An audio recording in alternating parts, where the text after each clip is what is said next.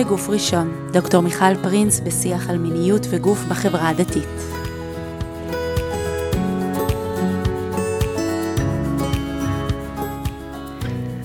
ברוכות וברוכים הבאים לפרק נוסף של בגוף ראשון. היום אה, פרק קצת כבד. צופיה ואני מארחות פה את אה, סיון פלי. שלום סיון. היי, שלום. אני מרגישה שככה כל הפרקים האחרונים היו פרקים שכל אחד הביא עוד נושא ועוד נושא, ככה שהם, כל אחד מהם כזה כבד ו- ומרעיד עולמות. אה, והיום אנחנו רוצות אה, להרעיד עוד עולם, עוד איזה, לפתוח דלת, אה, שאולי קצת דלת של החצר האחורית של כולנו.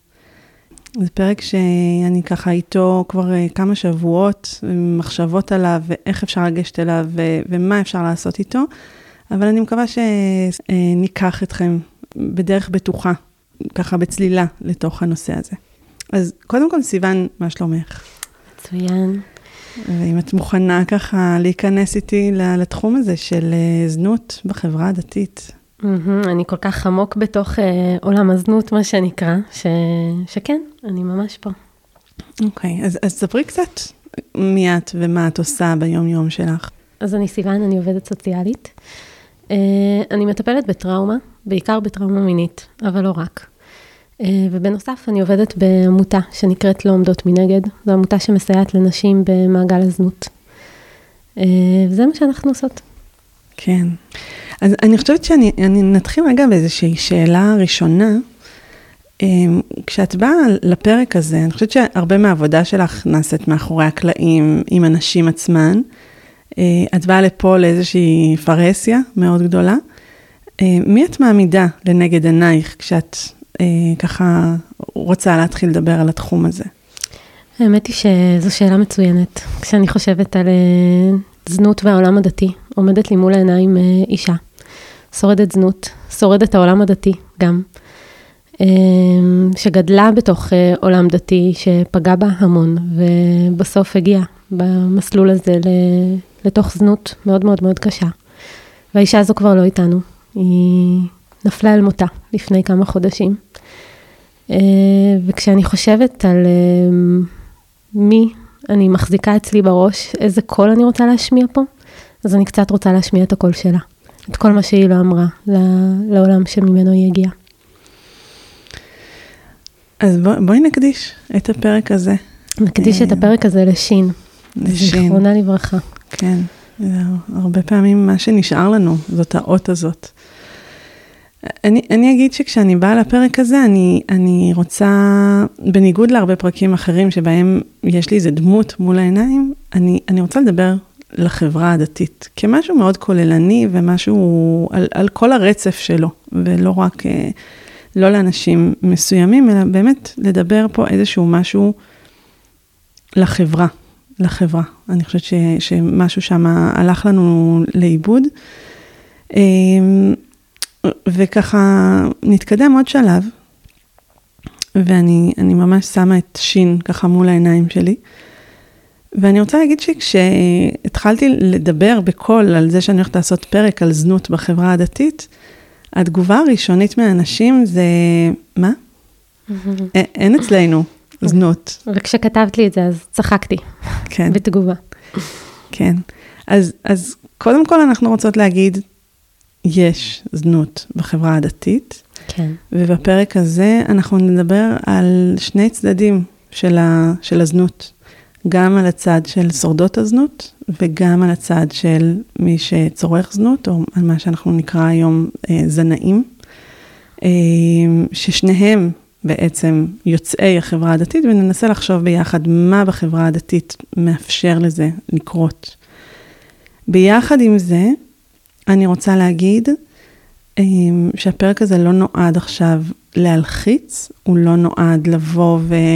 לגרום לנו להיות באיזה חוסר אמון, ועכשיו להסתכל בחשדנות על אה, גברי החברה הדתית, ועוד מעט גם נדבר על יחס של גברים-נשים בתוך הדבר הזה, אבל זאת לא המטרה. הדבר הזה הוא, הוא כן בשוליים, ואני פה רוצה לומר שהשוליים אה, רחבים יותר ממה שחשבנו, ואולי זה יהיה ככה קצת אה, חידוש למי שיקשיבו לפרק הזה. אוקיי. אז את אומרת, כבר אי אפשר להגיד, זה השוליים של השוליים של השוליים, ו- ובאמת, זה, זה ניתן לאנשי הטיפול לטפל בזה. אני חושבת שמעולם לא היה אפשר להגיד את זה. אולי היה נוח להגיד את זה, אבל עכשיו אולי המציאות הבשילה למצב שבו אפשר לומר שהשוליים רחבים יותר ממה שהיה ניתן לחשוב. אוקיי. זאת אומרת, זה, זה לגמרי קיים, ואנחנו לא יכולים לעצום עיניים. לא לעמוד מנגד, מה שנקרא. לא לעמוד מנגד. אוקיי. הדבר הנוסף שאנחנו רוצות לעשות פה היום, זה, זה רגע להתווכח, לא יודעת אם להתווכח, אנחנו לא מתווכחות על זה, אה, אבל לבוא ולהגיד, התפיסה הישנה והעבשה שמתייחסת לנשים בזנות ככאלו שבאות בשביל לעשות מזה כסף, הגיע הזמן להוריד אותה מהשולחן, ואני מקווה שהפרק הזה יעזור גם, גם שם. כן, להסתכל על המציאות בעיניים. אוקיי. אז תני רגע את הפרופורציות של, של גברים, נשים וטרנסג'נדרים, שאנחנו מבינים שגם נמצאים שם בתמונה. כן, אז אה, אין לנו מחקרים אה, עדכניים אה, לתקופה הזו שאומרים לנו את המספרים בצורה ברורה, אבל כן יש מחקר שנעשה בישראל ב-2014, שמדבר על משהו כמו 12 אלף נשים בזנות בישראל. זה מספר שהוא לא מאוד סביר, אה, ככה זה נראה בשטח, אנחנו חושבות שמדובר לפחות בפי שתיים, אם לא יותר. אה, ומתוך אה, אותה קבוצה, המחקר הזה מדבר על 95% נשים ו-5% גברים, ומתוך קבוצת הנשים, 95% נולדו נשים, ועוד אה, 5% של נשים טרנסג'נדריות. אז אה, אנחנו כן יכולות לראות שיש אה, נשים, גברים וכל הרצף ביניהם, מה שנקרא. כן. במעגל הזנות. אבל אנחנו כן רואות שבעצם נשים נמצאות שם כרוב מוחלט. כן. כן. ואת אומרת, תלוי איך מגדירים זנות. בואי תתני לנו איזושהי הגדרה ש, שאיתה אנחנו יכולים ללכת. כשאני רואה משהו מסוים, אני יכולה להגיד, זה נכנס תחת ההגדרה של זנות. אז ההגדרה היא דווקא מאוד מאוד פשוטה. מה שקשה זה לקחת אותה ולחבר אותה למציאות. ההגדרה של זנות היא יחסי מין או מין כלשהו או אינטראקציה מינית תמורת כסף או שווה כסף. זה סופר פשוט. עכשיו, מה קורה במקומות שבהם אנחנו רואות כל מיני סיטואציות שקשה לנו להגדיר אותם כזנות? זאת אומרת, בקל זה נגיד, נדמיין את אותה אישה שעומדת אה, בכיכר, או, או ליד, אה, לא יודעת, פעם היה תל ברוך, או כיכר עדיין, ציון. גם היום יש תל ברוך, כן. אני, תראי, אני מעלה פה זיכרונות מהאוב. אה, שוב, בתפיסתי, כאילו, איפה זה ממוקם, גבר שאוסף אותה לרכבו, עושים מה שעושים והוא משלם לה כסף. כן. ו- ואת באה ואומרת, רגע, יש פה איזושהי אה, גמישות בהגדרה הזאת, כי איך זה עוד יכול להיראות? אז בואי קודם כל נגיד שהיום מ, יותר מ-80% מהזנות בכלל לא מתחילה בצומת הזו, אלא מתחילה ברשת. אה, רוב הזנות אה, במרחק אה, לחיצה, מה שנקרא. אה, ו- וגם בדירות. וגם בדירות, ו... אבל גם שם, זאת אומרת, אה, לא צריך לצאת מהבית ולהגיע למקומות מפוקפקים כדי אה, לצרוך זנות, שזה עוד משהו שמנגיש אותה לאוכלוסיות שאולי בעבר, אה, את יודעת, לגברים שלא היו מגיעים לתל ברוך, אז ל- להרים שנייה את הפלאפון ולהיכנס ל... לאפליקציה מסוימת זה קל יותר. אה, אז מעבר ל... לצריכת הזנות כ... אני הולך לזונה, מה שנקרא. סליחה על הבוטות והגסות. זה הפרק. זה הפרק. אה, יש את כל התחומים שניתן, את יודעת, לטעות ולחשוב שהם אפורים. אה, אם זה בעל דירה שמגיע, מציע הסדר לסוחרת שלו, שהיא במקרה אם חד-הורית ונורא קשה לה לשלם שכירות. הוא אומר לה, בואי, פעם בשבוע אני מגיע, ואת לא צריכה לשלם שכר דירה. זה זנות או לא זנות? זה definitely זנות. את אומרת, אין פה שאלה. אין פה אפור. אין אין פה אפור. אפילו בואי ניקח את זה עוד קצת אה, פנימה לתוך עומק החברה הדתית. אה, נערה שאחד החבר'ה מהסניף אה, שואל אותה אם היא רוצה טרמפ לירושלים תמורת משהו. לא נגדיר פה את המשהו הזה, נשאיר אותו כאפשרות פתוחה. זה זנות או לא זנות? זה גם זנות. מהמם. זה מה שנקרא רצף הזנות. כן, כן. אני, אני ישר חושבת בראש של, אמ, של המאזינים שלנו, שזה נורא קשה לקבל את מה שאת אומרת. זה נורא קשה אה, לתת לזה את הסטמפה הזאת של זנות, ובאיזשהו מקום אנחנו עוד, עוד רגע ניכנס פנימה, אה, אין ברירה אלא להניח את זה. כי, כן. כי אנחנו נראה מה המשמעות שעומדת מאחורי זה, גם בתוצאה, אבל גם במה שמוביל את אותה נערה או אישה אה, לתוך אה, מציאות כזאת. את מה שמוביל את אותה נערה ואת מה שמאפשר לאותו נער. זאת אומרת, כן. זו כנראה אותה תשתית. נכון, נכון. אז בואי רגע נדבר על טרמינולוגיה. זאת אומרת, אה, אה, פעם זה היה זונה וצרכן, אה, או לקוח, ותספרי לי ככה מה הולך בעולם הזה הטיפולי, זאת אומרת, מה, מה עומד גם מאחורי השינוי הטרמינולוגי ש, שאנחנו רגע רוצות להשתמש בו. ולהנכיח אותו גם. זה כל כך חשוב לשנות את השפה, כי השפה היא התרבות שלנו בעצם, וכשאנחנו משתמשות במונח זונה ולקוח, יש פה משהו סטרילי כזה, נכון? מאוד. היא נותנת שירות, הוא בא לקנות, הכל טוב, אני עושה את זה בבית מרקחת אחת לכמה זמן, הולכת לרוקח וקונה ממנו משהו. אה, וכשאנחנו משנות את המינוחים, ואנחנו מדברות על שורדת זנות, ואנחנו מדברות על אה, זנאי, אז האחריות עוברת כאן ממנה אליו. אנחנו מבינות שהיא איזושהי, איזשהו קורבן של אה, משהו שקורה, ושהוא משתמש בעצם בפגיעות שלה לצורך סיפוק הצרכים שלו. וזה מאוד משנה את מאזן הכוחות בהסתכלות על הנושא הזה. אוקיי. Okay. רגע, אני, אני מכניסה את זה למערכת. כי, כי את כבר גם אומרת תשתית חברתית שמאפשרת, את גם אומרת יחסי גומלין שהם בסך הכל מקובלים. זאת אומרת, אם היא רוצה כסף, ועכשיו אני הולכת רגע לתפיסה של אה, סטודנטית ביום, ובלילה מארחת כמה גברים, ועכשיו היא יכולה לשלם, ולא יודעת מה, לנסוע לחו"ל. מגניב, את יודעת, כל כך הרבה מדברים על הסטודנטית הזו, אבל אני מעולם לא פגשתי אותה. גם לא פגשתי מישהו שפגש אותה. כן, כן, זה, זה מדהים, כי אני חושבת שגם בשיח של, אה, של המקומות בעולם, שזה חוקי, ולכאורה דואגים להן, ולכאורה הכל בסדר, כאילו יש לך איזו רשות אה, חוקית לעשות את זה, גם שם אלו לא יהיו הסטודנטיות. נכון, כן, אז גם שם, גם באמסטרדם, בגרמניה, במקומות שבהם זנות היא חוקית וקורית אה, ברחובה של עיר ולא ב... גם שם הנשים שבפועל נמצאות בתוך אה, עולם הזנות, אלו נשים מהגרות, נשים אה, חלשות, נשים פגיעות יותר. אני חושבת שזה מאוד קשור בצורה אדוקה לזה ש... אף ילדה בת חמש מעולם לא שאלה את עצמה מה בא לי להיות כשאני אהיה גדולה, רופאה או זונה. זה, זו לא שאלה שבדרך כלל עוברת בראש uh, כשאלה הגיונית. אז, אז בעצם את, את, את כאילו מערערת לנו את ה... ותודה על זה, uh, על שאלת הבחירה. כן. כן. בחירה זה נושא מעניין, כי הרבה אנשים אומרים, אבל היא בוחרת בזה, היא רוצה בזה, היא עושה מלא כסף, מה את רוצה ממנה? כאילו, למה את מפריעה לה לעבוד? ונושא הבחירה, אני חושבת שזה בכלל דיון פילוסופי. זה נורא מצחיק אותי כל פעם שזו הופכת להיות uh, טענה uh, uh, קונקרטית בדיון. כי, לא יודעת, אני שואלת את עצמי, בלי להתחרט על אף אחת מהבחירות uh, הגדולות שעשיתי בחיים שלי, אבל האם בגיל 20, כשהתחתנתי והלכתי ללמוד עבודה סוציאלית, כן, נניח. גם את? גם אני.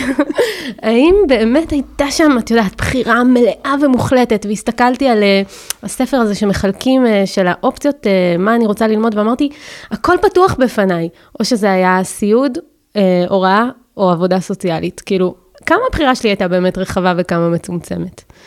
אה, זו באמת שאלה פילוסופית. או שאמרו של... לך, את יכולה עכשיו לנסוע לטיול אה, במזרח, את יכולה ללמוד, אה, ללמוד ולעבוד, או להתחתן. נכון. האם הבחירה להתחתן בגיל 20, ללדת שלושה ילדים רצופים, אני אוהבת אותם, אני שמחה על זה, אבל האם בחרתי בזה בצורה מלאה ומוחלטת? אני חושבת שהתשובה היא לא. אני חושבת שאנחנו מוסללות הרבה יותר ממה שנעים לנו לחשוב. כן.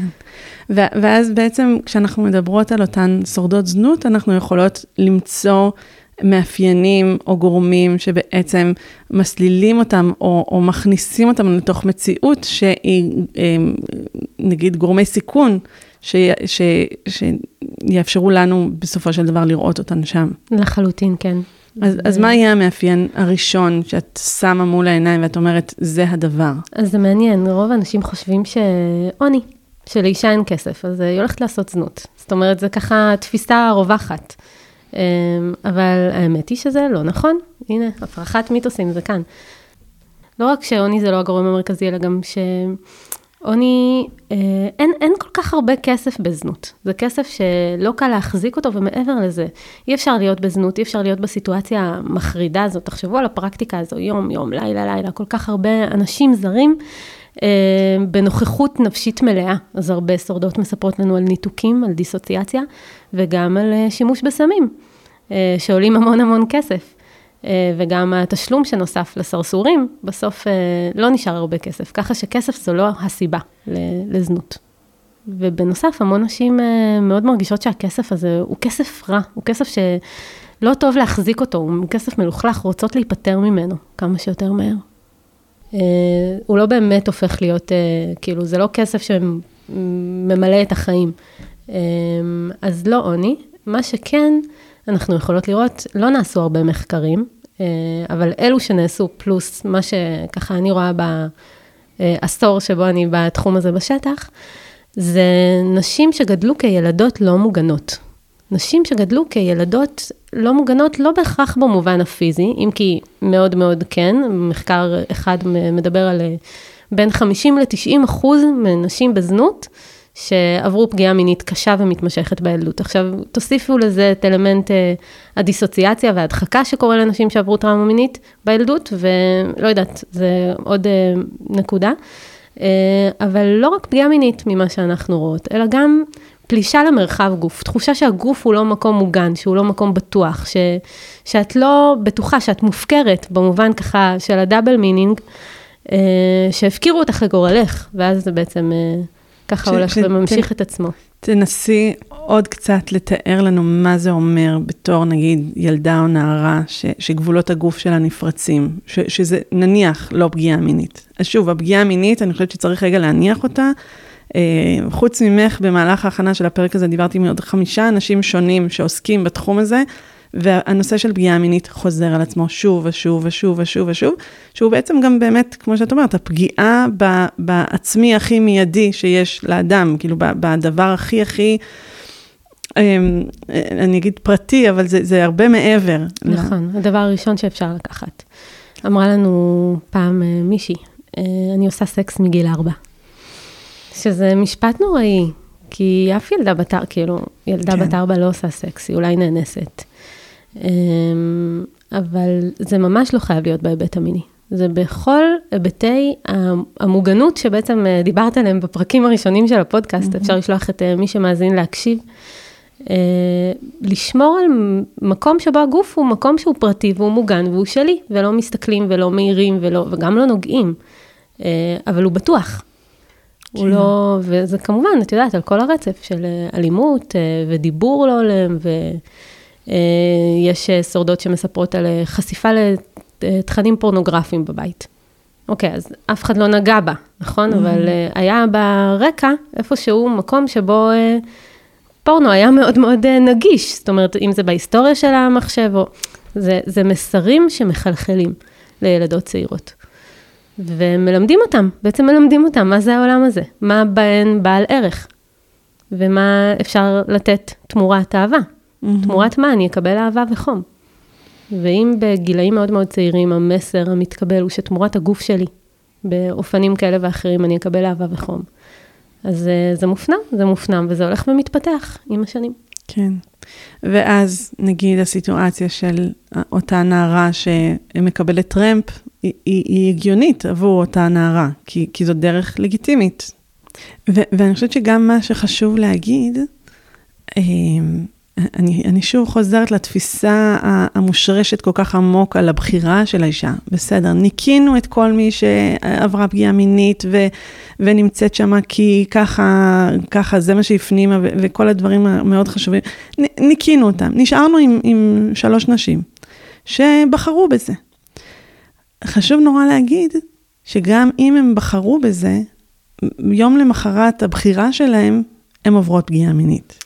אני חושבת שחשוב גם לומר שמחירי הזנות נשארים אותו דבר. לא משנה מה הסיבה שהובילו את אותה אישה לעולם האפל והנוראי הזה.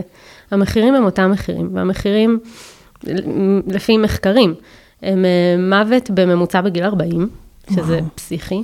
אה, הזנחה רפואית לא נורמלית. אה, אה, מחלות באופן כללי, לא רק מחלות מין, הזנחה רפואית כן. כוללת. כן. אה, מצבים נפשיים אקוטיים חמורים מאוד, פגיעות נפשיות ורגשיות שהם כל כך אה, רחבים, כן? כאילו, כל כך הרבה סוגים של פגיעות. המחירים הם בסוף אותם מחירים, לא משנה מה היו המניעים. ואם כן הייתה בחירה או לא הייתה בחירה, לכן גם אמרתי שהבחירה זה דיון פילוסופי. כי בסוף אותה אישה נאנסת. כי בסוף, אף גוף של אף אחת מאיתנו לא בנוי לעשר חדירות של עשרה גברים זרים בלילה. לא בנוי. אנחנו לא בנויות ככה אנטומית, כן? זה לא אמור לקרות. וברגע שזה קורה, לא משנה מה הסיבה, יש לזה מחיר, והמחיר הוא כבד. כן. יואו, אני, אני... זה קשה, זה קשה. זה קשה, אני לא יודעת איך את עשר שנים בתחום הזה. זה קשה כי, כי נורא קשה גם אמ, לראות את האישה מאחורי כל, כל המצב הזה. זאת אומרת, בסוף את מקבלת שבר כלי. אמ, ו- וקשה, אני, אני אגיד, אה, אולי זאת אמירה חריפה, אבל כאילו להעניש, כאילו ל- ל- עם א', כן? כאילו להפוך את זה חזרה לאנושי, אה, אחרי כל... זה נכון, זה מאוד קשה, אבל אני חושבת שאחד הדברים אה, שלי נותנים כוח, ככה באיזושהי צורה שהיא אה, הפוך על הפוך כזאת, זה שאני לא רואה הבדל ביני לבין אה, אישה שנמצאת עמוק בתוך עולם הזנות, כאילו איפשהו, ואולי זה קצת, לא יודעת, משפט קיצוני לומר, אבל ככה אני מרגישה, אנחנו כולנו נמצאות על הרצף הזה. כי אם אפשר uh, לקנות את זה, אז אפשר גם לקחת את זה בכוח. אם זה מוצר שאפשר להשיג בדרך כזו או אחרת, אז אפשר גם לקחת את זה אם בא לי. וכיוון שכולנו נמצאות באיזושהי סכנת, uh, תראי, זה לא שאני חיה בתוך uh, פחד שיפגעו בי, כן? לא. אבל uh, אבל בעצם את אומרת משהו הרבה יותר עמוק, ו- ואולי הוא גם יכניס אותנו למציאות בחברה הדתית. את בעצם אומרת, אם התפיסה הבסיסית של המיניות היא, היא תן וקח, ויחסי גומלין של יש לי משהו שאני יכולה לתת לך בתמורה למשהו שאתה תחזיר לי, ולא יחסים הדדיים, ולא אלמנט של רצון, כל הדברים שאנחנו מדברות פה בפודקאסט, כן? אבל כאילו, אם אנחנו בהכי הכי בסיס של, של ה... אנחנו בעצם עכשיו מציירות את התמונה של הקיצון, של תפיסה שאת אומרת, כולנו אוחזים בה. כן, כל כך. כן. אז, אז בואי ניכנס לחברה הדתית. לטרגדיה של החברה הדתית אפילו. אז, תגידי לי מילה למה את אומרת טרגדיה. אני אומרת טרגדיה כי אני חושבת שבסופו של דבר אנשים הם אנשים בכל חברה, והביטוי של הדברים האלה קורים בכל מקום. וזה לא משנה אם עברת בכיכר החתולות או בדיזינגוף סנטר, זה לא באמת רלוונטי. בסוף הסיפור, הנרטיב הוא אותו נרטיב. הסיפור הוא אותו סיפור, והתפאורה קצת שונה. כן. אה, הטרגדיה היא שהעולם הדתי לא כל כך מוכן להסתכל על זה, שאין שיח על הנושא, שאין הבנה של הנושא, שעדיין יש אה, התעלמות ממנו במרחב הציבורי.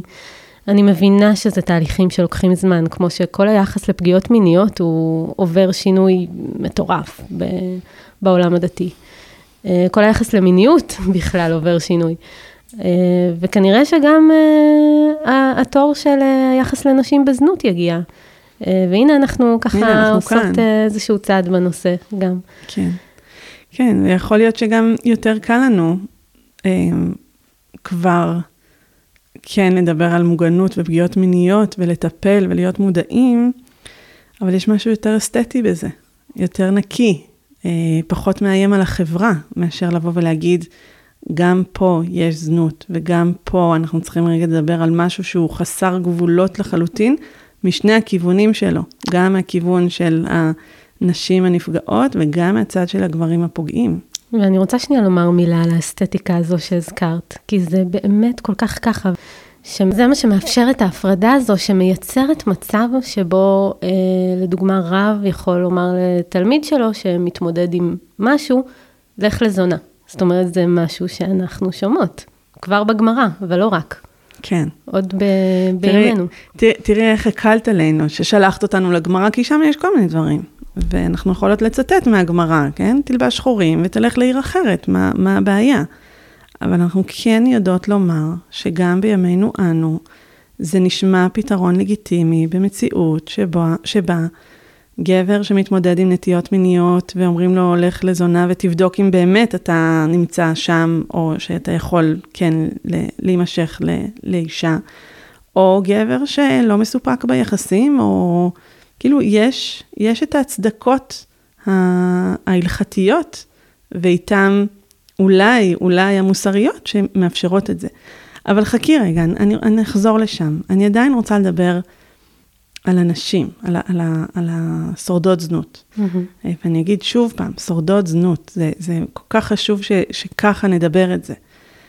אמ, איך זה נראה? מי, מי הן הנשים האלה? מי הן הנשים האלה? נשים כמוני וכמוך, הרבה יותר דומות לנו ממה שהיו רוצים לחשוב. Mm-hmm. אה, אני חושבת שלפעמים מדמיינים איזושהי דמות אה, מוקצנת, מוחצנת, אה, מינית בהגזמה, אבל לא. רוב הנשים כל כך רגילות, חברות ממש, כמו כולנו, פשוט נשים, אבל נשים שעברו איזשהו מסלול שהפך אותם לכלי לשימוש, סיפוק צרכים של אחרים. בעצם זנות זו פרקטיקה אלימה, זה לא, זו לא פרקטיקה מינית. זאת אומרת... זה אה, ממש לא מיניות. כן, כי כש... את יודעת, כשאנשים מגיעים, אה, זה מצחיק שאני אומרת את זה ולא את, אבל לאינטראקציה מינית, אז יש שם אה, ראייה אחד של השני, ורצון לעשות טוב, ולאהוב, ולהתחבר. ובזנות זה לא ככה. בזנות זה לא ככה, זה איזושהי מימוש פנטזיה בצורה אלימה וכוחנית, שדורכת אה, על האישה שמולך. לא מזמן, אה, לא מזמן, לפני כמה ימים, הייתה שורדת שהתראיינה אה, בכתבה מאוד מאוד קשה. היא מה שנקרא, אני אומרת במרכאות, אה, זנות צמרת, כן? בהמון המון כסף, במקומות עם הגברים הכי עשירים וכו', והיא אומרת מפורשות, אני שונאת אותם, הם מגעילים אותי. אבל הם רוצים שאני אתנהג כאילו אני אוהבת אותם וכאילו הם חמודים. בסוף זה נשים כל כך רגילות, אין, אין באמת הפרדה, אין אנחנו והן. ואני חושבת שביום שבו החברה שלנו תבין שאין אנחנו ואין, אז, אה, אז יהיה בסיס אה, מאפשר יותר לתיקון הזה. כן. אז, אז איפה נפגוש אותם? אני, אני בכל זאת, אני... אני, אני את אומרת ש, שהם נשים כמוני וכמוך. אמ, אני לא חושבת שבבית כנסת שאני הולכת אליו יש נשים שורדות זנות. קודם כל, את תתפלאי לשמוע שאולי כן, כי okay. זה אוקיי. ממש נמצא בכל מקום. אוקיי. כן, אנחנו יכולות uh, לראות uh, מוטיבים חוזרים של נשים שהחיים לא היו טובים אליהם. אוקיי. בכל מיני היבטים. Uh, אנחנו יכולות לראות את uh, רצף הזנות מתחיל uh, מאוד מוקדם. בשלבי ההתבגרות, אמרתי קודם דיזינגוף וכיכר החתולות, אז שם בכיכר החתולות. את יכולה לראות את מי שהתחילו ככה להיכנס למעגל הזה, לגעת בו, מה שנקרא, בכל מיני מקומות. אוקיי. Okay. זאת אומרת, אה, אנחנו, אני חושבת שלא אמרנו את זה אפילו עדיין, הסיפור של עורף משפחתי, אה, נוער שמוצא את עצמו רחוק מהבית, בלי מישהו שככה תופס אותו ונמצא שם, ואז באמת... בלי מי ששומר עליו, בלי מי mm-hmm. שרואה אותן, בלי מי ששומע אותן, בלי מי שמקשיב להן, mm-hmm. ומשם המסלול הוא די שיר. ושאנחנו יכולות להניח שהייתה שם איזושהי פגיעה מינית, או, או שוב, שהבית לא היה מקום בטוח, ולכן הן מוצאות את עצמן אה, בדיוק. בחוץ. היה מחקר גדול אה, שעסק בסרסורים לפני כמה שנים. Mm-hmm. ואחד הדברים שנמצאו זה שהם מחפשים את הנערות האלה. Mm-hmm. הם הולכים וממש מחפשים אותם, את אותן נערות uh, חלשות יותר, אותן נערות שאין להן uh, עורף משפחתי, שאין מי שישמור עליהן mm-hmm. איפשהו. כן. ואז באמת, הזרזים יהיה הנושא של הכסף והבטחות אולי, או אפילו מיטה חמה. ובעיקר, הקשר. הקשר, הקשר. נכון, כן, נכון. שיש... כאילו שיהיה מישהו שאוהב אותי אולי בדרך הכי עקומה שיש, אבל, אבל בעצם מתייחס אליי. כן. כן, אוקיי. יש, אה, יש עוד סיפור שמאוד חוזר על עצמו, זה, זה נושא של, אה, וזה, אני, אני, אה, אני, אני מכניסה פה רגע גם את המגזר החרדי לתוך הדיון שלנו. כי, כי הרבה פעמים בעיסוק בנושא הזה, זה בא ביחד, הדתי והחרדי, הם, הם לא מובחנים מה, מהבחינה הזאת. אני חושבת שבכל האספקטים של חברה שמרנית, יש, כן. יש המון מקומות דומים. כן. ואני שומעת את הסיפור של נשים, נשים גרושות. שוב, לא במין מגמה להכליל את הנשים הגרושות בתוך הדבר הזה, אלא כעוד גורם סיכון שבעצם החברה אומרת, יש פה איזה משהו שאישה במצב חיים, שוב, שאולי גם עברה משהו, אולי נמצאת במצב כלכלי לא טוב, אישה שאפשר להציע לה הצעות, לשדל אותה לשם. ואם אנחנו חוזרות בהמשך למה שאת אומרת, לכל נושא הטרימינולוגיה, אז גם כאן, אם היא גרושה, האם זו השמטה? האם זה שהיא גרושה זה אומר שהיא מותרת? זה אומר שאפשר לקחת, שאפשר לגעת בלי רשות? אז uh, ברור שאת ואני כאן יושבות וברור לנו שלא. Uh, אבל איפשהו uh, בחברה שלנו, בשוליים הרחבים שלה, יש מי שחושב שכן. כן. ו- והצד השני של הטרמינולוגיה, זה האם האישה עצמה חושבת שזו זנות. האם היא, היא בכלל מדברת את המושגים האלה? האם היא בכלל... Uh, אה, אה, מודעת לתהליך שהיא, שהיא עוברת ולאן היא הולכת, וגם, שוב, נמצאת במצב הישרדותי של אה, אולי קהילה שנוטשת אותה, ו, ומצב כלכלי שהיא צריכה עכשיו להחזיק את הילדים, אולי הייתה שם אלימות בעבר, ו, ובאמת, שוב, ה, ה, אני אגיד, הגוף שלה לא מוחזק בעולם, הכל כזה נורא גמיש ונזיל, כן. משוחרר כזה, ואז משהו, משהו קורה שם. ו, ואני אגיד עוד, אמ, אני אגיד את זה גם מאוד בזהירות, אבל גם משהו שהוא מאוד חוזר על עצמו, זה הסיפור של המעברים מתוך החברה הדתית החוצה. אמ, זאת אומרת, נשים ש... ש אמ, אני לא יודעת מה, מה הביצה והתרנגולת, כן? אבל שעוזבות את החברה הדתית, אה, וגם שם קורה משהו. גם במעבר לעולם החילוני. זאת אומרת, יש את הדיבור הזה שהנה, היא לא דתייה, מיניות חופשית והכל פתוח והכל מותר, ולכאורה מי אנחנו שבכלל נדבר על זה, שתעשה מה שהיא רוצה. אבל גם כאן נכנס הקטע הזה של אה, חוסר ויסות מיני, לא כמשהו שמביא איתו הנאה מינית ועונג ושמחה וחוויות אה, במובן הטוב של המילה, אלא של שחזור טראומה, ש... את יודעת, כולנו כל הזמן משחזרות, כן? החיים הם אה, מעגל של שחזורים, גם של פגיעות עצמיות, אבל uh, כשמישהי נפגעה נורא נורא מוקדם, וההיקשרות שלה מול העולם היא סוג היקשרות מאוד לא בטוח של פגיעות שחוזרות וחוזרות וחוזרות בכל מיני דרכים. אז, uh, אז גם בהיבט המיני זה מה שקורה. ושחזור הטראומה באמצעות זנות, שוב ושוב ושוב ושוב, מה שככה פרויד קורא לו כפיית החזרה. הפנטזיה שהפעם אני אעשה את זה וזה ייגמר אחרת, והפעם הסוף יהיה אחר, והפעם יאהבו אותי והפעם יראו אותי, אבל לא, זה לא נגמר אחרת. כן.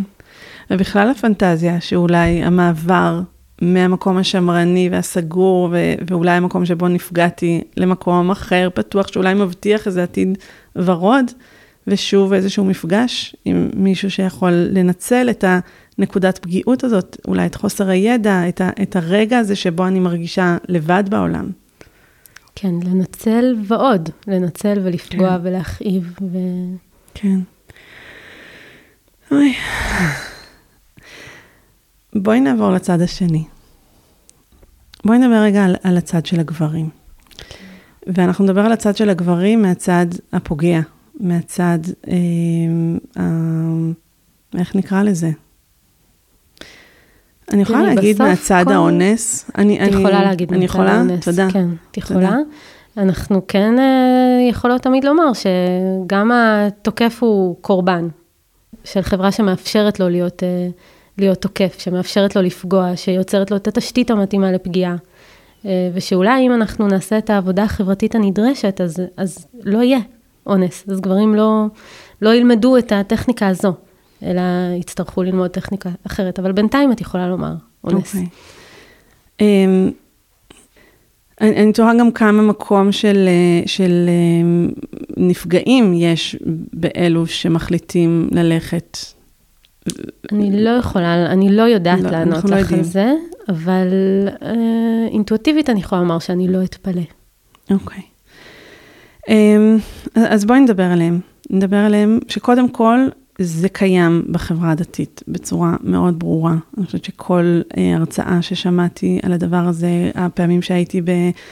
אה, בכיכר אתרים, במועדון הפוסיקט ש, שנסגר, והם תמיד אמרו, מגיעים לפה אה, אנשים עם חזות דתית, אה, חרדית. יש הרבה צרכני זנות דתיים, הרבה מאוד, אנחנו שומעות את זה המון, אבל את יודעת, יש מחקר באוניברסיטת תל אביב בשנת 2014, שמחקר שעסק בצרכני זנות. ולא רק הוא, כל, כל מיני מחקרים מרחבי העולם, שניסו לבדוק מי אלה, מי אלה אותם גברים שמגיעים לצרוך זנות. והיה אה, אפשר לטעות ולחשוב שמדובר בגברים שאין להם אופציה אחרת ליחסי מין, נכון? כל מיני נכים, חולים, מסכנים ואומללים כאלה. אבל לא, זה לא המצב. המחקרים מראים שאחד המאפיינים המשותפים לצרכני הזנות, לכל צרכני הזנות, אה, הוא שהם נשואים. שבעיקר גברים נשואים צורכים זנות.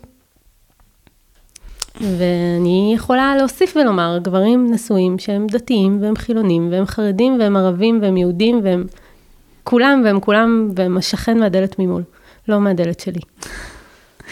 ברור. אבל אמ, טוב, זה, זה כבר שולח אותי לארבע מחשבות שונות. גם אני חושבת שהשוני בחברה הדתית, אה, וגם את אמרת לי את זה, שזה לא מישהו שנגיד הלך למסיבה ואז נגרר אחרי החבר'ה והלכו ומימשו את האופציה הזאת, אלא הגברים הדתיים, כאילו מציאות החיים שלהם היא כזאת שהם הם, הם, הם כאילו, אני לא יודעת, החלטה מודעת, אבל הם ילכו לשם. אני חושבת שאנחנו יכולות לקרוא לזה החלטה מודעת יחסית. אוקיי. Okay. כן? כי אם אנחנו יכולות למצוא היתר הלכתי לעשות את זה, אז זה מכשיר לנו את ההיבט המוסרי. כי אם זה מותר לפי ההלכה, אז בסדר, אז אני אלבש שחורים, כמו שאמרנו, ואני אמצא את הדרך לעשות את זה, כי אני צריך. כן. אבל מי נמצאת שם, בצד השני של הצריך? כן. מי, מי שנמצאת שם זאת האישה האחרת. האישה היא לא דומה לי, היא לא דומה לאשתי, היא לא דומה ל, ל, לבת שלי. אז אני יכול שם אולי, אולי אני יכול לנסוע לחו"ל, וכמו ש... אה, לא יודעת מה, נשים דתיות בחו"ל אה, ילבשו מכנסיים וישימו, אה, וילכו בלי כיסוי ראש, כן? בניגוד נגיד לאיך שהן מתנהגות בבית, אז אולי הגבר יכול שם להגיד, יאללה, אני מנסה, אני בודק את האופציה הזאת. Mm-hmm. ו- ואז, אז זה, זה, זה אחד, זאת אומרת, החירות הזאת, היא לא דומה, היא לא, היא לא שייכת ל- ל- למסגור חיים שלי. כן, אה, שלכאורה אפשר, זה מאוד משכנע, אגב, הטיעון הזה. אני שומעת אותך אומרת, ואני אומרת, וואלה, נכון, ההבדל הוא שאתה אונס מישהי. אבל רגע, אני אמשיך לשכנע אותך לפני שאת תחזירי לי את זה. אה, אם אני הולך למישהי שהיא לא יהודייה, אז אין עניין של נידה. ואם אני הולך למישהי שהיא כנראה לא נשואה, אז אין עניין של עריות של אשת איש. אז באמת מה הבעיה? ואם למדתי את אותו קטע בגמרא שאומר לי, תלבש שחורים ותלך לעיר אחרת, ואם אחד המשפטים הכי נפוצים בחברה הדתית, אה, ואני שומעת אותו יום-יום, זה המשפט הזה שאנחנו עובדות כל כך קשה בשביל להפריך אותו, שאם את לא תהיי איתו, אם לא תקיימי איתו יחסי מין, הוא ילך למישהי אחרת. ומי זו המישהי האחרת הזו? אבל רגע, רגע לפני המישהי האחרת, עצם המציאות הזאת, אנחנו בעצם אומרים לו, יש מציאות כזאת, אפשר ללכת למישהי אחרת, אבל כמובן שעדיף שתהיה עם אשתך. או את, האחריות עלייך, כאילו האישה לשמור שלו. לשמור עליו, לשמור עליו. בדיוק. אבל כאילו מגיל מאוד מאוד צעיר, אנחנו חיים בתוך מציאות שאומרת, זה, זאת אופציה. את יודעת, זה, זה כמו השיחות על, אה, על אוננות אצל גברים. כאילו שבגיל ההתבגרות אומרים להם זה אסור, אבל כשאומרים להם זה אסור, משמע זה קיים. אצל נשים, גם שני פרקים התעסקנו על זה, אבל אצל נשים לא מדברים על האופציה, אז... אפילו לא אסור. זה, זה לא אסור, לא מותר, אבל אין, אין את הדבר הזה. ופה בעצם המשפט הזה שהוא נוכח בחיים שלנו, גם הדתיים, גם החילונים, אבל אני, אני אומרת, אני יום-יום מתמודדת עם, עם המשפט הזה, אני בעצם אומרת, יש אפשרות ללכת למישהי אחרת. ואז אם אני אתן את כל ההצדקות, הנה, אני כמעט שכנעתי אותך, שזה בסדר, אז, אז זה בסדר. אז, אז יש לי פינה ב, ב, באיזה מגירה במוח שמאפשרת לדבר הזה לקרות, ושוב, שאנחנו כחברה אפשרנו את זה. כן, אבל זה מאוד משכנע, אני חייבת לומר. אוקיי. אה, ועדיין אנחנו צריכות לזכור שבצד השני עומדת אישה שהיא קורבן, שהיא לא רוצה להיות שם, שהיא סוחבת מחירים שאי אפשר לשאת אותם מאותה אה, סיטואציה חד פעמית עבור אותו גבר. ש, שזה, וזה בעצם הסיפור. זה זה, הסיפור. בעצם ההחלפה של הצדדים. כי אם במשך הם, שנים ומאות שנים ואלפי שנים, בסדר? ההתייחסות הייתה לאישה כאיזשהו, אה, אם זה מוצר צריכה או אובייקט, או מה לעשות, הגבר לא יכול לחטוא, אז הוא צריך אישה שתכיל את, את הדחף שלו. אז היום את באה ואומרת, או, או מה שאנחנו מנסות לעשות פה, יש פה מישהי בצד השני. והגיע הזמן שנראה אותה. והגיע הזמן שניתן לה את, את, את המקום. ל- להוציא אותה לאור, מהלבוש שחורים הזה, להכניס אור למקום השחור הזה, ולהזכיר שהיא קיימת, והיא נפגעת מזה. הוא קונה אותה. אפשר לקנות אישה בכסף? אפשר לקנות את זה תמורת מה, זאת אומרת, המחירים הם לא רק מחירים של אה, נפשיים, הם גם מחירים חברתיים, כל פעם שמתרחשת סיטואציה כזו של צריכת זנות. ש, שרגע, את, את עכשיו אמרת משהו שהוא הוא אפילו לא התייחסנו אליו, זה מגירה אחרת במוח, שאומרת, רגע, אבל אני משלם לה. אני אולי אפילו אשלם לה יותר אה, ממה שמקובל בשביל להשקיט את המצפון שלי. זאת אומרת, מה, אה, אה, מה אכפת לך? מה הבעיה? אני חושבת שזה מכניס אותנו להיבטים החברתיים. קודם כל, יש דברים שאי אפשר לכמת אותם בכסף. אה, יש נזקים שהם לא שווים כסף. אה, אבל מעבר לזה, הרבה מעבר לזה, מה קורה לחברה שלנו כשמין הוא דבר שאפשר לקנות אותו? כן, שאפילו לא נקרא לזה מין. כן. כן, פרקטיקה של הפעלת כוח ואלימות באמצעות מין. כן, כן. זה, אני- לא, אנחנו כבר ממש לקראת סיום, אני, אני נורא מקווה שהצלחנו להעביר אפילו, אני, אני, אני מרגישה שאפילו לא הצלחנו. זאת אומרת, את המאית מהמחיקה של, ה, של האדם שבא בתוך אישה כזאת, שבאמת באים ולוקחים לה את הדבר הכי הכי, אמ, הכי הכי שלה. וכמו שאת אומרת, אי אפשר, אי אפשר לשלם בתמורה. זה לא שהיא עושה למישהו כביסה, או מבשלת לו אוכל, או... או, או... זו לא מוכרת מזון. זה לא מוכרת מזון. או, הנה, חזרנו למקורות. היא לא מוכרת מזון. עכשיו, אני כן רוצה לסיים ב, בכמה דברים שהם מאוד חשוב לנו להזכיר אותם. אמ, דבר אחד, הוא כן שינוי מאוד גדול שמתרחש בשנים האחרונות, וזה בעצם אה, שינוי אה, חקיקתי שהובילו אה, זה- זהבה גלאון ושולי מועלם, אה, שבעצם הפך צד, שבעצם מי ש... אה, משלם מחיר על ה... כש, כשנתפסים, זאת לא ה, אה, האישה, אלא בעצם הגבר. נכון, ומה שמחדש, אה, את יודעת, אני תמיד אה, אוהבת לחשוב שחוקים הם לא רק אה, עניין משפטי, יש כאן איזושהי אמירה מוסרית. והאמירה המוסרית מאחורי חוק אי צריכת זנות בישראל, הוא לא שזנות היא לא חוקית בישראל, צריכת זנות היא לא חוקית בישראל. זאת אומרת, על מי אנחנו שמות פה את הזרקור? מי עושה את המעשה הפסול? האם אותה אישה שהגיעה לשם כי סיבות, או אותו אדם שבא לצרוך את, אה, את השירותים האלה, ובישראל צריכת זנות היא לא חוקית, זה החוק. והחוק אה, מטיל קנס על גברים שנמצאים אה, בזירות זנות. מעניין שמשטרת ישראל לא כל כך אוהבת לאכוף את החוק הזה. מהמם. היא אוכפת אותו, מה שנקרא אה, אכיפה אגבית, קוראים לזה? מהמם. לא זוכרת את המונח. כאילו. על הדרך. על הדרך. אם במקרה הגענו ונתקלנו וראינו, אבל הם לא ילכו אה, במיוחד, אה, וזה חבל, כן? כן. ויש לנו עוד דרך חברתית כנראה לעשות נכון. כדי שהמשטרה אה, אה, והמדינה תיקח אה, כן. יותר. ואני חושבת שגם חלק מהחוק הזה הוא, הוא גם סל שיקום לנשים. הוא אה, תוכנית שיקום, הוא תקציבי שיקום תקציבי לנשים, שיקום. שדרכם גם אה, כל הסיוע שלנו, שלא עומדות מנגד, אה, מגיע. ניתן, חלק מהסיוע אז, שלנו. אז עוד רגע, אם לא עומדות מנגד. אמ, חשוב לי להגיד שגם משהו שקורה בשנים האחרונות זה התגייסות של ארגונים דתיים. אמ, ממש הוקמה קואליציה אמ, אני עכשיו... אני- קואליציית הארגונים הדתיים. כן, ש, שבעצם באה וגם אה, הייתה שם ברקע ב, בתהליך החקיקתי וגם ברמת המודעות וגם ברמת אה, אה, תרומות. נכון. אה, אז אנחנו יכולים, אני יודעת שבית הלל שם ובני עקיבא ו-OU וקולך אה, וגם מרכז יהל אה, נמצא שם ממש ממש אה, בקטנה. כבוד גדול. אה, ואני רוצה להגיד עוד נקודה, שאני חושבת שהיא אה, נקודה מאוד מאוד מאוד כואבת, אה, שהיא היא בשולי הפרק הזה, אבל אני חושבת שכשעושים פרק על הנושא הזה חייבים להזכיר, זה הנושא של מחלות מין.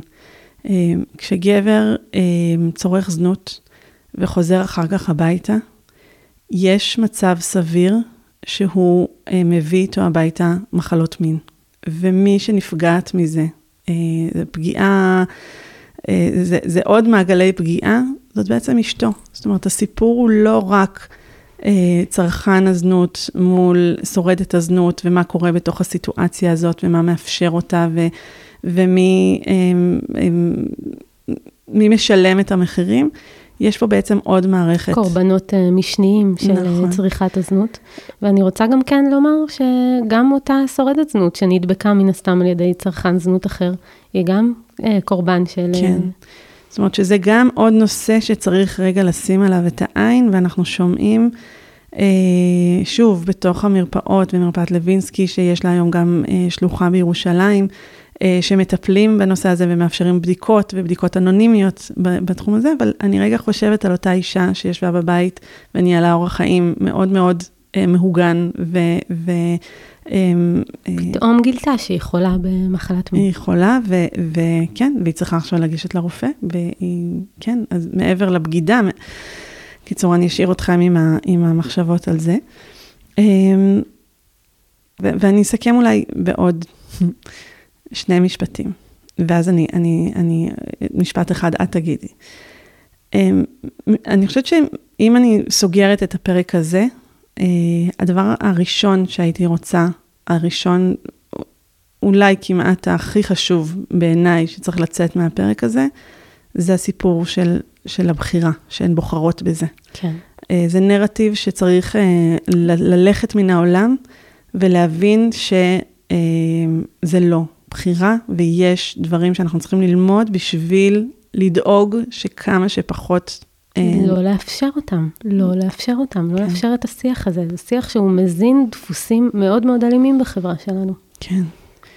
ואז הדבר האחרון שהייתי רוצה אולי לתת לך, רגע להציג את הארגון הזה שאת uh, חברה בו, את uh, לא עומדות מנגד, מה בעצם אתן מציעות, מה אתן עושות? אז אני אספר. אז לא עומדות מנגד, קודם כל זו קבוצת פייסבוק שאפשר להצטרף אליה. קבוצה סגורה שהיא מרחב בטוח לשורדות, ואין בה דיונים על אה, כן בחירה, לא בחירה, אנחנו מעבר לדיון הזה שם.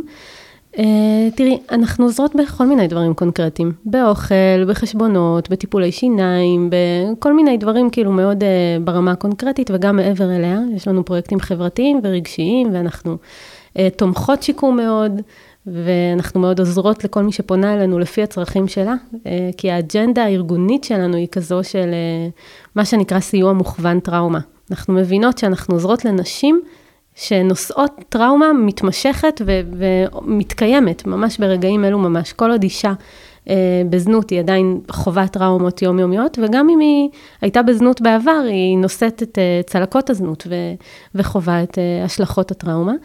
אה, אז כל הסיוע שלנו הוא מאוד אה, מבוסס בחירה. אנחנו Mhm. תמיד נחדד אה, במקסימום את הרצון של האישה, לתת לה מה שהיא מבקשת. כן. עם מינימום, מינימום, מינימום בירוקרטיה, כדי שלא להקשות עליה, פשוט לאפשר לה. ו...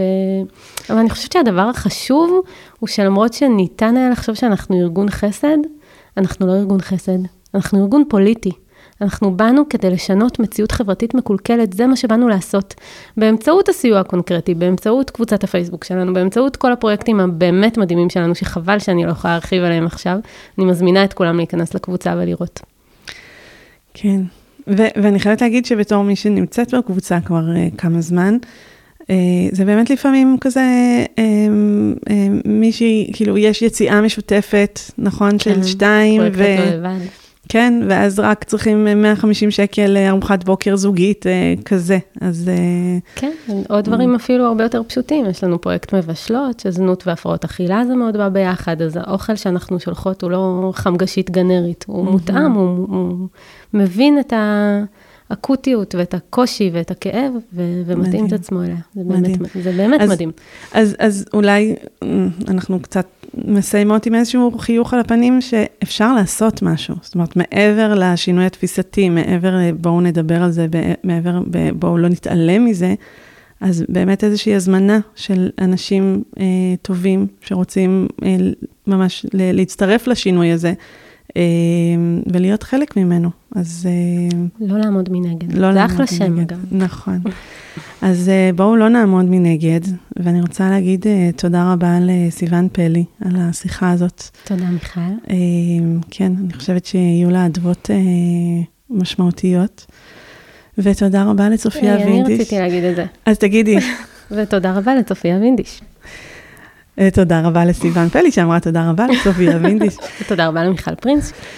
אז תודה, ותודה לכם, אה, מאזינים יקרים, אתם איתנו ממש אה, באש ובמים, גם, גם כשקשה. בואו לא נעמוד מנגד. לא נעמוד מנגד.